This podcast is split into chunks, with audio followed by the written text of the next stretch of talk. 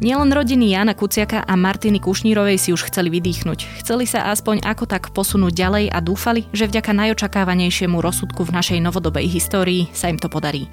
Potom ale prišlo rozhodnutie, po ktorom radšej odišli zo súdnej siene. Prehrali sme bitku, ale nie vojnu, odkázal prokurátor po oslobodzujúcom rozsudku pre mafiána Mariana Kočnera a jeho volavku Alenu Žužovú.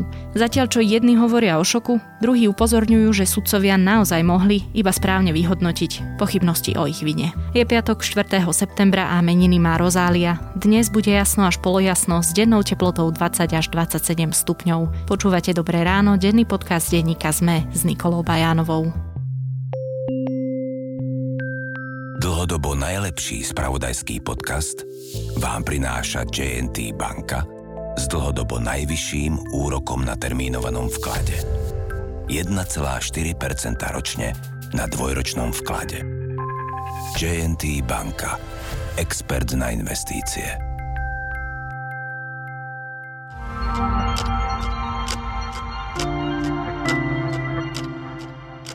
Poďme na krátky prehľad správ.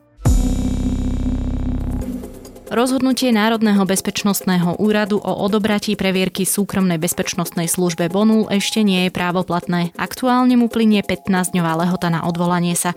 Previerka je dôležitá pre obchodovanie so štátom. Bielorusko vyhlásilo, že pozdĺž západných hraníc rozmiestnilo takmer polovicu svojej armády. Podľa Alexandra Lukašenka tak spravilo v reakcii na nepriateľské kroky NATO v blízkosti bieloruských hraníc. Krajinu vo štvrtok navštívil aj ruský premiér Michal Mišustin.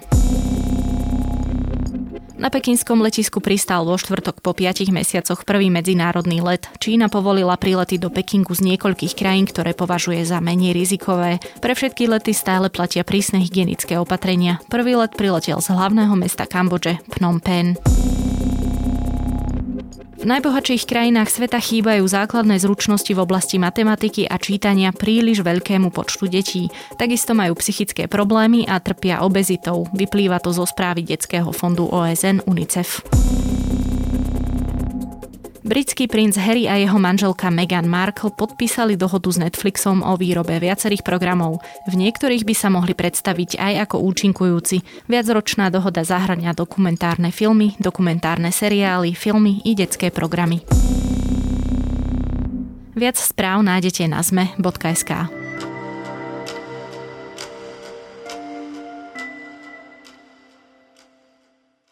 Nevinný. Mariana Kočnera a Alenu Žužovú súd včera oslobodil spod obžaloby, ktorá by ich poslala do väzenia za vraždu Jána Kuciaka a Martiny Kušnírovej. Podľa Senátu neexistoval jediný priamy dôkaz, ktorý by ich z objednávky vraždy usvedčil.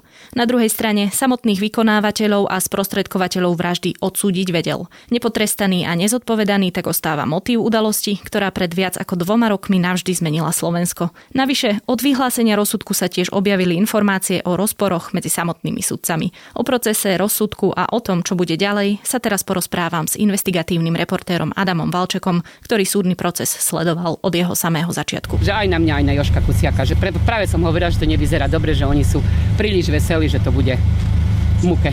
Alebo ste presvedčení o tom, že Marian Kočner je vinný? Áno, som o tom presvedčený. Z mojej strany nespravodlivé.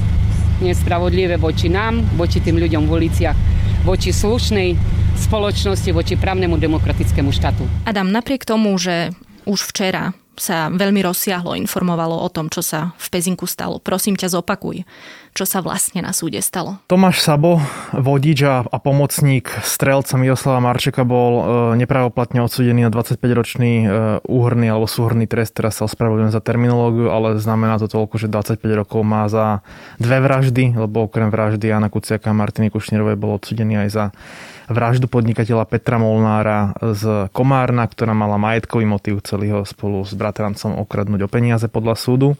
A v zásade podľa súdu aj vražda Jana Kuciaka na ktorej sa Tomáš Sabo podľa nepravoplatného rozsudku podielal, mala v konečnom dôsledku majetkový motív, keďže ju robil za to, že z ňou získa odmenu, myslím, že 40 tisíc e, eur. Zároveň bol Marian Kočner e, odsúdený e, za, za prečin, čiže za taký menej vážny trestný čin nedovoleného ozbrojovania, proste z náboje môžeš mať doma len v prípade, keď máš na nich príslušné povolenie. A jednoducho, aj keď si zo, zo strelnice donesieš čo je len jeden náboj, na ktorý nemáš povolenie, tak je to už nedovolené ozbrojovanie. Marianovi Kočnerovi pár desiatok nábojov ostalo, zo zbra- na ktoré nemal povolenie. On sa k tomuto e, činu priznal. Dostal preto za ňo len e, peňažný trest 5000 eur a nejaký náhradný trest v prípade, že ho nezaplatí. No ale samozrejme, to, čo sa stalo, na čo asi všetci sme čakali, je rozhodnutie o vine a treste alebo o nevine vo vzťahu k vražde Jana Kuciaka Martiny Kušnírovej v kontexte s Marianom Kočnerom a Alenou Žužovou a tam e, sa na špecializovaného trestného súdu rozhodol o oslobodení spod obžaloby a teda, že Marian Kočner a Alena Žužová sú nevinní. A teraz prejdeme k tým zložitejším otázkam. Bezprostredne po vynesení rozsudku sa málo kto zdráhal povedať, že objednávateľom vraždy je práve Marian Kočner a to platí aj pre tých, ktorí s tým mali predtým problém, ktorí si naozaj dávali pozor na to, ako ho budú označovať. Dve otázky. Ako je potom možné, že súd rozhodol tak, ako rozhodol? A tá druhá otázka, je v tomto prípade správne takto o Marianovi Kočnerovi hovoriť? Či je správne o ňom hovoriť ako objednávateľovi? Presne. Ja si nemyslím, že je správne o ňom hovoriť ako objednávateľovi eh, v tomto momente, ale tá situácia nie je vôbec jednoduchá. Ale najprv k tvojej prvej eh, otázke. Súd to nepovedal explicitne, že je objednávateľ, ale samozrejme súd povedal veľmi dôležitú vetu, že má za preukázané, že Zoltán Andruško odovzdal 40 tisíc eur Tomášovi Sabovi, ale nebolo dokázané, odkiaľ Zoltán Andruško disponoval takouto hotovosťou. Z toho vyplýva to, čo sa aj verejnosť, aj my novinári ako vnímame. Zoltán Andruško nebol e, zrovna majetný človek, bol to človek s dlhmi a nedisponoval 40 tisícmi eur, ktoré by mohol vyhodiť len tak do luftu za nejakú vraždu, nemal na to ani motív. A teda ja to rozhodnutie súdu akcentuje tú otázku, odkiaľ mal Zoltán Andruško 40 tisíc eur. To je ale otázka na políciu a na prokuratúru. Prokuratúra tvrdí, že teda ich mal od Mariana Kočnera trvá na tom aj po nepravoplatnom odsudujúcom rozsudku. Samozrejme v prípade, ak by náhodou e, ten rozsudok bol potvrdený najvyšším súdom, tak je otázka, či sa neobnoví vyšetrovanie tohto, tohto skutku. Vo vzťahu k Marianovi Kočnerovi, či je správne o ňom hovoriť ako objednávateľovi. Ja som o ňom nikdy ako objednávateľovi nehovoril a bolo to práve z dôvodu, že som mal rezervovaný postoj k tým dôkazom, ale preto som na začiatku povedal, že to nie je taká jednoduchá situácia lebo aj ten senát špecializovaného trestného súdu rozhodol tak zložito. On vlastne pripustil, že najväčší motív na objednávku tejto vraždy mal Marian Kočner. Špecializovaný trestný súd skonštatoval, že má za preukázané, že Marian Kočner e, nemal rád novinárov, to veľmi zjednodušujem mal za preukázané to, že novinári škodili alebo mohli ohrozovať jeho podnikateľskú kariéru, ak to takým eufemizmom nazveme, e, to, čo robil ako podnikateľskú kariéru. A teda mohol mať motív zavržiť novinárov a vystrašiť ostatných. Ale ako skonštatovala predsednička Senátu, iba motív e, nestačí. A to je fakt. Motív nestačí na odsúdenie, tak ako napríklad myšlienka, že keď niekto v nasratosti povie, že dám niekoho zabiť, to neznamená, že to je zločin, keď niekto v afekte takéto niečo vysloví. Preto napríklad sú skonštatoval, že ani myšlienka, kedy sa Marian Kočner údajne pred svetkom Petrom to o tom vyjadril, že dá zabiť jedného, dvoch novinárov, sama o sebe nie je trestná, je potrebná, aby bola podložená nejakým skutkovým dejom, ale ten skutkový dej je potrebné dokázať. Teraz špekulácia. Naznačuje to, že súd sa prikláňa k verzii, že objednávateľom by mohol byť aj niekto iný? To by bolo veľmi trúfale, ja si to net, vôbec netrúfam hovoriť a skôr si myslím, že aj súd uh, lavíruje na tej možnosti, že, že to smeruje k Marianovi Kočnerovi. Len potrebuje lepšie dôkazy. Len treba lepšie dôkazy. A svedčí o tom aj to, že vlastne boli oslobodení obaja na základe zásady v pochybnostiach prospech obvineného, ktorá je o tom, že vlastne Súd nespochybňuje, že dej sa stal tak, ako ho obžaloba vykresluje. Nespochybňuje, že skutok sa naozaj stal a že je trestným činom. Dokonca nespochybňuje aj to, že to mohli byť tí ľudia, ktorí stoja pred súdom, ale jednoducho tie dôkazy e, sú nedostatočné. Tá zásada indubio pro reo v pochybnostiach v prospech obvineného je staršia ako, ako, ako my, pochádza z rímskej ríše. A jednoducho hovorí o to, že ak chce niekoho odsúdiť na 25-ročný trest, tak ten obžalobný deň musí byť preukázaný na všetky rozumné e, a dôvodné e, pochybnosti. A existuje nejaké racionálne, rozumné, alternatívne vysvetlenie toho vražebného úvodzovkách deja, samozrejme nemôže to byť také, že prišli Marťania, ale musí byť naozaj rozumné, tak v takom prípade si mala tých obžalovaných oslobodiť. A, a tu chcem zúraziť jednu vec, že je povinnosťou prokuratúry dokázať vinu Súd len rozhoduje o dôkazoch, ktoré sú mu predložené. Súd nezhromažďuje dôkazy, to, to robí policia a prokuratúra. A druhá poznámka, v civilizovaných krajinách štát alebo štátny zástupca alebo prokurátor, alebo ako si to nazveme, alebo v prípade súkromných obžalob, proste tá, tá obžaloba dokazuje vinu. Nie žalovaný subjekt svoju nevinu. Čisto teoreticky obžalovaný môže aj mlčať. Tak ako to bolo napríklad v prípade Jaromíra Čižnára a rozpúšťania Kotlobovskej strany a vyčítalo sa mu, že to nezvládol on, bude sa to teraz takto vyčítať aj či už prokurátorovi alebo prípadne vyšetrovateľovi, že to nezvládli? A opäť tá situácia vôbec nie je jednoduchá, pretože a o tom bola aj spoločenská diskusia, že vlastne policajný prezident či predčasne nerozpustil vyšetrovací tým Kuciak Ukazuje sa, že to bolo predčasné rozhodnutie a neukazuje sa to len na tom verdikte, ale aj počas toho pojednávania bolo zrejme, že ten prokurátor nemá taký ten support, na ktorý by sa vedel spolahnúť. Zároveň e, okrem toho rozpustenia týmu je tu prvok toho, e, čo asi verejnosť málo vníma, lebo sa to v médiách málo objavuje, že vlastne dozoroví prokurátori bol Juraj Novocký a Vladimír Turan. Juraj Novocký odišiel na, na Európsku prokuratúru, už nie je dozorovým prokurátorom Kauzy Kuciak a Vladimír Turan odchádza koncom tohto roka do dôchodku. Zároveň tretí rozmer je, že tam proste bol uh, obrovský verejný uh, a politický tlak na čo naj, najrýchlejšie vyšetrenie toho skutku. Čiže to vyšetrovanie nebolo jednoduché. Dobre, ale stále keď sa pozrieme na tie aj nepriame dôkazy, napríklad šéf-redaktor Aktualit Peter Bardy v relácii rozhovory ZKH povedal, že to neznamená, že to nie sú dobré dôkazy. Že aj nepriamy dôkaz a tá reťaz, ktorá sa podarila preukázať, môže byť e, akoby dostatočná. Ty sám si povedal, že pokiaľ je to zdôvodnenie rozumné, tak nikto nebude hovoriť o tom, že takto uh, sa to stať nemohlo. Určite áno. Lebo rozprávame sa tu presne o Andruškovej výpovedi, rozprávame sa o fotografiách zo sledovania, ktoré spájajú presne Mariana Kočnera a Marčeka Saba. A potom sa tu rozprávame v neposlednom rade o tríme. Tak ako je to teda možné, že tie dôkazy neboli dostatočné? Lebo tá reťaz musí byť ucelená a nepretrhnutá. A keď sa človek len jeden bod z tej reťaze, z tej, z tej priamky pretrhne, tak je to celé nepoužiteľné. Áno, niektoré dôkazy jednotlivo aj podľa mňa dávajú zmysel a zapadajú do toho obžalobného deja, ale pre mňa najikonickejší prípad, ktorý zľuďovel je, že Marian Kočner išiel do bezpečnostnej schránke pre peniaze. Ako taký lakmusový papier, že keď sa bavím s taxikármi alebo s cudzími ľuďmi na ulici, tak nikto nepochybuje o tom, že išiel pre peniaze. Ale o tom neexistuje žiaden dôkaz. Aj súd teraz konštatoval, že o tom neexistuje žiaden dôkaz. A od začiatku je zrejme, že je to len nejaká domnienka, s ktorou prokuratúra pracovala, že to bolo najlogickejšie vysvetlenie ale v skutočnosti on tam mohol, on hovorí, že išiel pre znalecký posudok, ja neviem prečo išiel, možno išiel pre nejaké USBčko. Rovnako tak ako výbery hotovosti z banky, ako on vyberal hotovosť až po 26. februári, čiže potom, keď e, sa Slovensko a svet dozvedelo o tej vražde, ale protiargument je, že on bežne vyberal 10 tisíc eur. Jednoducho my sa opierame akoby o verziu, že ak by sa to malo stať, tak by to nevyzeralo inak. Toto Áno, sme si často tak. rozprávali presne aj tak. v tých predošlých podcastoch. Ale tu ako jeden dobrý príklad, aj keď špekulatívny, ale povedala to sama predsednička Senátu, ja to zopakujem, Napríklad nie je vylúčené, tu špekuláciu vyslovila predsednička Senátu, že napríklad aj Alena Žužová si mohla objednať tú vraždu bez vedomia Mariana Kočnera. Lebo mu chcela urobiť Lebo mu chcela dobre. urobiť dobre, lebo ju živil. A, a videla z tej zájomnej svojej interakcie, že ten Kuciak mu prekáža, tak to proste urobila na vlastnú pesť. Čo je síce pritiahnuté za vlasy, ale stále to nie je úplne spochybniteľné. Nie je to, nie je to, akože je to, pri, ako, ani dokonca neviem, či je to pritiahnuté za vlasy, lebo tie dôkazy sa naozaj tak dajú interpretovať, lebo teoreticky mohla mať prístup k tým fotkám ale ako skonštatoval Senát,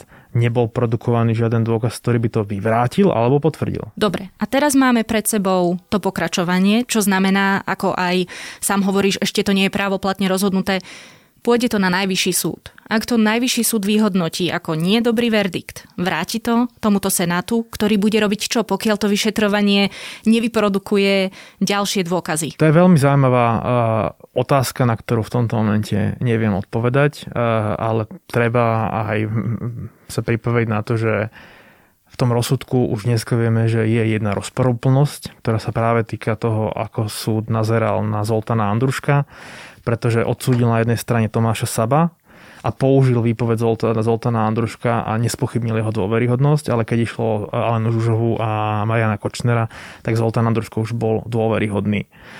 Pričom čisto teoreticky, nie som si istý, že či bolo nevyhnutné vlastne na aj odsúdenie Tomáša Saba používať toho Zoltana Andruška, lebo tam boli aj iné nepriame dôkazy ale buď, budiš, tak to proste je a týmto rozporom sa bude musieť zaoberať, e, zaoberať najvyšší súd. Môže práve toto rozhodnúť, že či ten verdikt zvráti? Teoreticky áno, ale táto otázka aj odpoveď bola, je predčasná kvôli tomu, že nemáme e, až v priebehu nasledujúcich týždňov bude dispozícii písomné vyhotovenie rozsudku, lebo na tom ústnom e, prejave súd nevysvetlil, prečo v tomto prípade Zoltán Andruško áno a v tomto prípade Zoltán Andruško nie.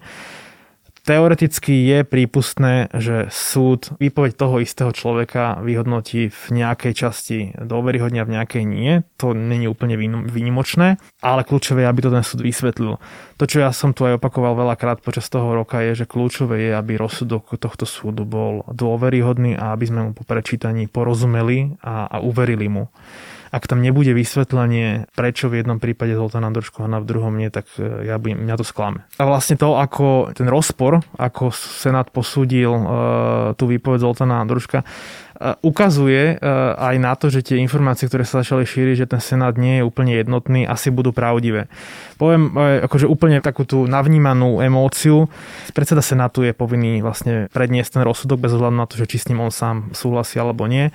Bolo evidentné, že keď predsednička Senátu prednášala rozsudok vo vzťahu k nedovolenému ozbrojovaniu, vražde Molnára a vražde e, Kuciaka v kontexte s Tomášom Sabom, bola s tým tak vnútorne stotožnená, čítala to iným tempom hlasu a potom zrazu prišiel moment, kedy začala čítať ako keby niekým iným napísaný verdikt, pravdepodobne tými kolegami, ktorí hlasovali za, za oslobodenie. Bola zmenená tá dynamika, dynamika rozprávania a čo je kľúčové, tak sa vlastne vracala aj niektorým dôkazom, ktoré predtým vyhodnotila, vyhodnotila inak ako ten, ako ten Zoltán Andruško. Na záver ešte taká osobnejšia vec, ako som povedala, ty si sledoval celý ten proces od jeho začiatku, bol si na tých pojednávaniach čím bolo možno to dnešné pojednávanie iné ako tie predošlé? Ja za seba poviem, že napriek tomu, že som tento výrok čakal, a ten, tí, kto ma sledujú, to aj vedia, tak ma to šokovalo. Akože, nechcem povedať, že ma to šokovalo, ale bol som taký, akože som sa roztresol, bušilo mi srdce a je to, akože aj keď sa na to prichystáte, že to považujete za najpravdepodobnejšiu možnosť, tak vás to akože uzemní, že keď sa to stáva, stáva realitou. Ďalší silný moment, a to sme sa vlastne aj s kolegami zhodli, že bol veľmi silný moment, tak ako bol silný moment počas výsluchov svetkov e, rodičia, pre mňa napríklad ten, ten brat, keď vypovedal o Jánovi Kuciakovi, tak silný moment vlastne bol na tomto procese, ono to tak postupne gradovalo. Vlastne ten rozsudok e, bol koncipovaný tak, že najprv sa, ako nechcem povedať, že od menej dôležitých trestných činov, ale najprv sa venoval tomu nedovolenému ozbrojovaniu, vražde Petra Molnára, vražde Jana Kuciaka z pohľadu Tomáša Saba a už teda vtedy vlastne myslím, že denník N odhadol vzhľadom na štruktúru toho výroku rozsudku, že e, bude znieť nevinný a vtedy vlastne prišla z denníka N puška. A to bol moment, kedy si Jozef Kuciak starší a potom aj mama Jana Kuciaka podlomený sadli lebo vlastne na vypočúvaní výroku rozsudku musia všetci stáť, tak oni si sadli. No a keď prišiel ten definitívny moment, že e, nevinní e, oslobodzujú sa spod obžaloby, tak vlastne odišli zrodení z pojednávacej miestnosti. To bol e, pomerne silný moment toho procesu. Treba povedať, že my sa tu tak bavíme ako keby, že právno teoreticky, ale samozrejme ako keby, že tie emócie sú, sú brutálne. Chyba nám Jano a, a nikdy nepoviem, že sme, že sme sa ho snažili nahradiť, lebo to je proste, to sa nedá. To není kniha, že vymeníš v knižnici knihu za knihu. To sa nedá vymeniť kus za kus. ani, ani v tabulke ľudských zdrojov, že, že jedno číslo za druhé. Jano nám chýba ľudský a, a aj ako profesionál. Jano bol najlepší investigatívny novinár, akého som v tom čase poznal. To nie je fráza, to nie je niečo, čo som si uvedomil po vražde, to je niečo, čo som vedel. O rozsudku v prípade vraždy Jana Kuciaka a Martiny Kušnírovej som sa rozprávala s investigatívnym reportérom Adamom Valčekom.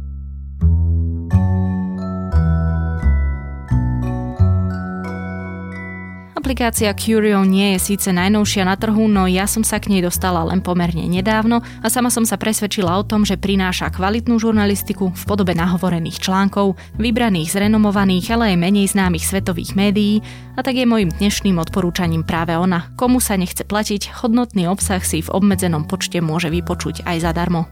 A to je na dnes všetko. Počúvali ste Dobré ráno, denný podcast denníka ZME dnes s Nikolou Bajanovou. Okrem mňa tento podcast každý týždeň pripravujú aj Zuzana Kovačič-Hanzelová, Jana Maťková, Tomáš Prokopčák a za produkciu to sú Jozef Matej a David Tvrdoň. Do počutia opäť v pondelok.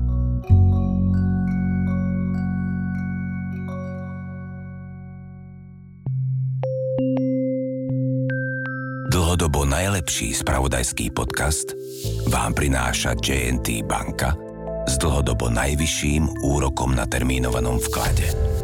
1,4% ročne na dvojročnom vklade. JNT banka. Expert na investície.